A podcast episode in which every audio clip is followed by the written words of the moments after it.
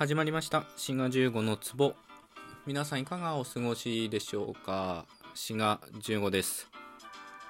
今日のトークは僕の母語である岡山弁についてねお話ししようと思います。岡山ご出身の方お住まいの方はもちろんですね。全然岡山弁のこともわからんっていう方も楽しめる内容になるんじゃないかなと思います。えー、というのも、こういうお便りをいただいたからなんですね。こちら KJ さんからいただきました。番組いつも応援しています。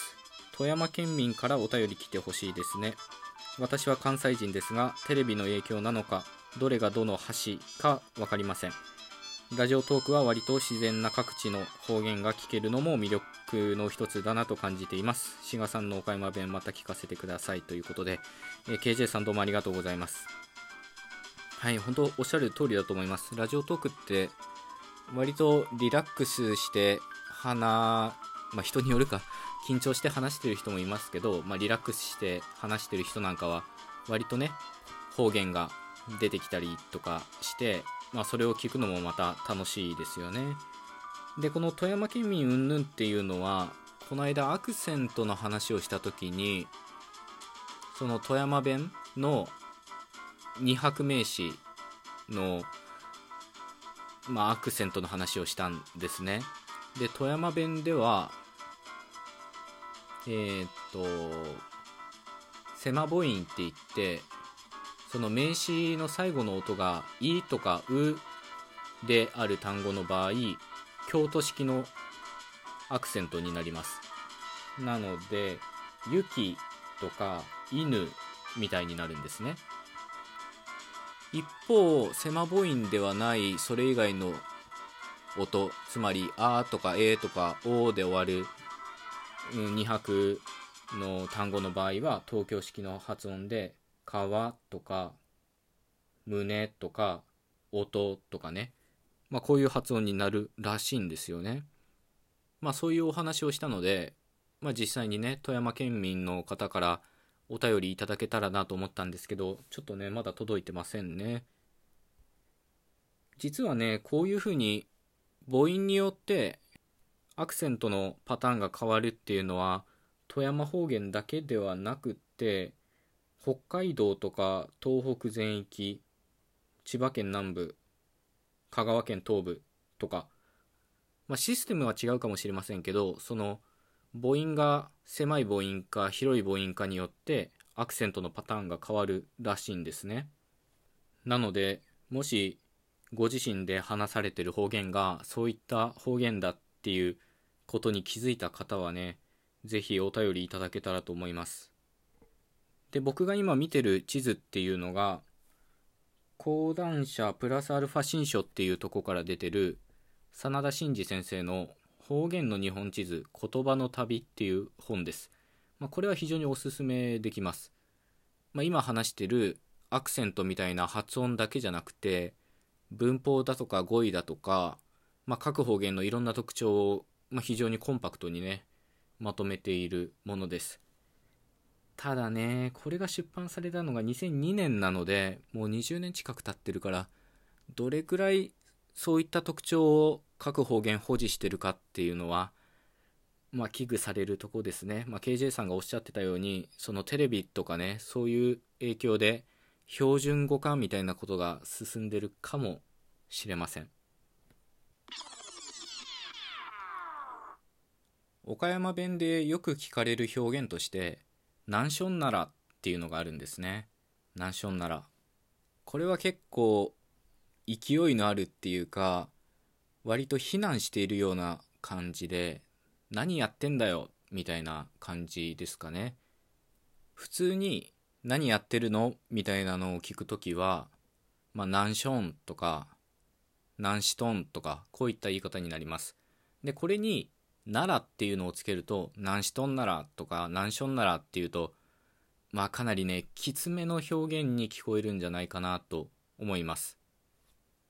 この南ションならっていうのは岡山県内でまあ今でも誰か言ってんじゃないかなと思いますね。一日に何回もどっかしらで発話されてるものだと思います。で今言ったように南ションならっていうのは多分ですけど母語話者の感覚としては南ションっていうのにその修助詞みたいな感じで奈良っていうのがついてる。それでちょっときつい言い方になってるって感じがすると思うんですよねで僕自身はそう感じますただこの南ション奈良っていう構造は実はもうちょっと面白くてこれは岡山弁の疑問詞のかかり結びなどと言われたりします。かかり結びっていうと、まあ、古典でゾーナムヤーカーっていうのが出てきたら連帯形で結んで、こそが出てきたら、なんだ、えー、依然形かで結ぶっていうものですよね。つまり、この要素が出てきたら、文末はこの形にするっていうものですけど、この難所ならっていうのも実はかかり結びであると言われていてつまり疑問詞が出てくると文末を仮定形というか条件形にするというものなんですね。難所ならっていうのも、まあ、難所ならの何っていうのが何っていう疑問詞で最後のならっていうのは岡山弁だとじゃっていうものの仮定形なんですね。まあ、標準語だとだ関西方言だと「や」に対応するものですけど「何ションじゃ」っていうのが何っていう疑問詞があるので文末を「なら」っていう形に変えてるというものです。これはね若い世代はどうかわからないですが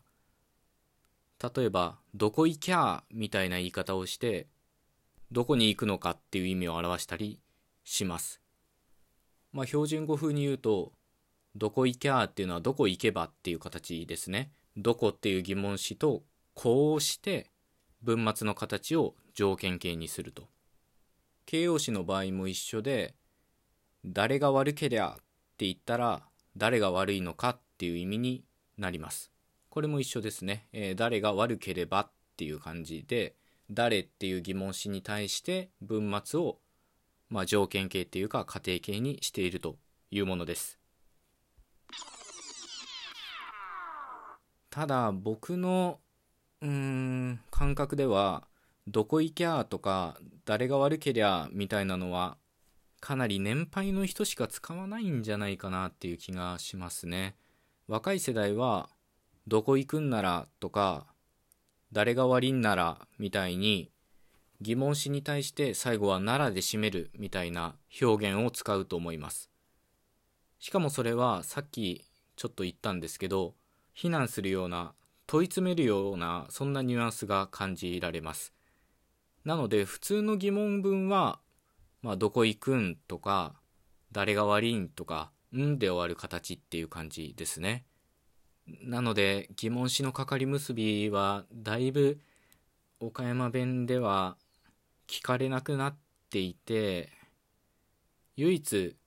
南ション奈良みたいに奈良っていうとこにね化石的に残ってると言えると思います。でこの奈良っていうのもさらに形を変えて南ションナーみたいに奈良からナーにね音が変わっている例も、まあ、よく観察されるし、まあ、僕自身言いますね。南ションナーっていうふうに。なので今までの話をまとめるとですねまあ南ションナラに絞って話しますけど難所ならっていうのはもともと何っていうのに対して文末を仮定形に結ぶというかかり結びに由来していてつまり難所んじゃの最後のじゃを仮定形の奈良にして難所ん奈良になってたんですがだんだんだんだん時代を経るごとにこの難所ん奈良の奈良は難所んっていう疑問文に奈良っていう修助詞がついてると解釈され始めてまあ、今ではさらに奈良から南ションナーとか南ションナみたいな音が変わった形式とかさらには短くなった形式とかも使われているということですね。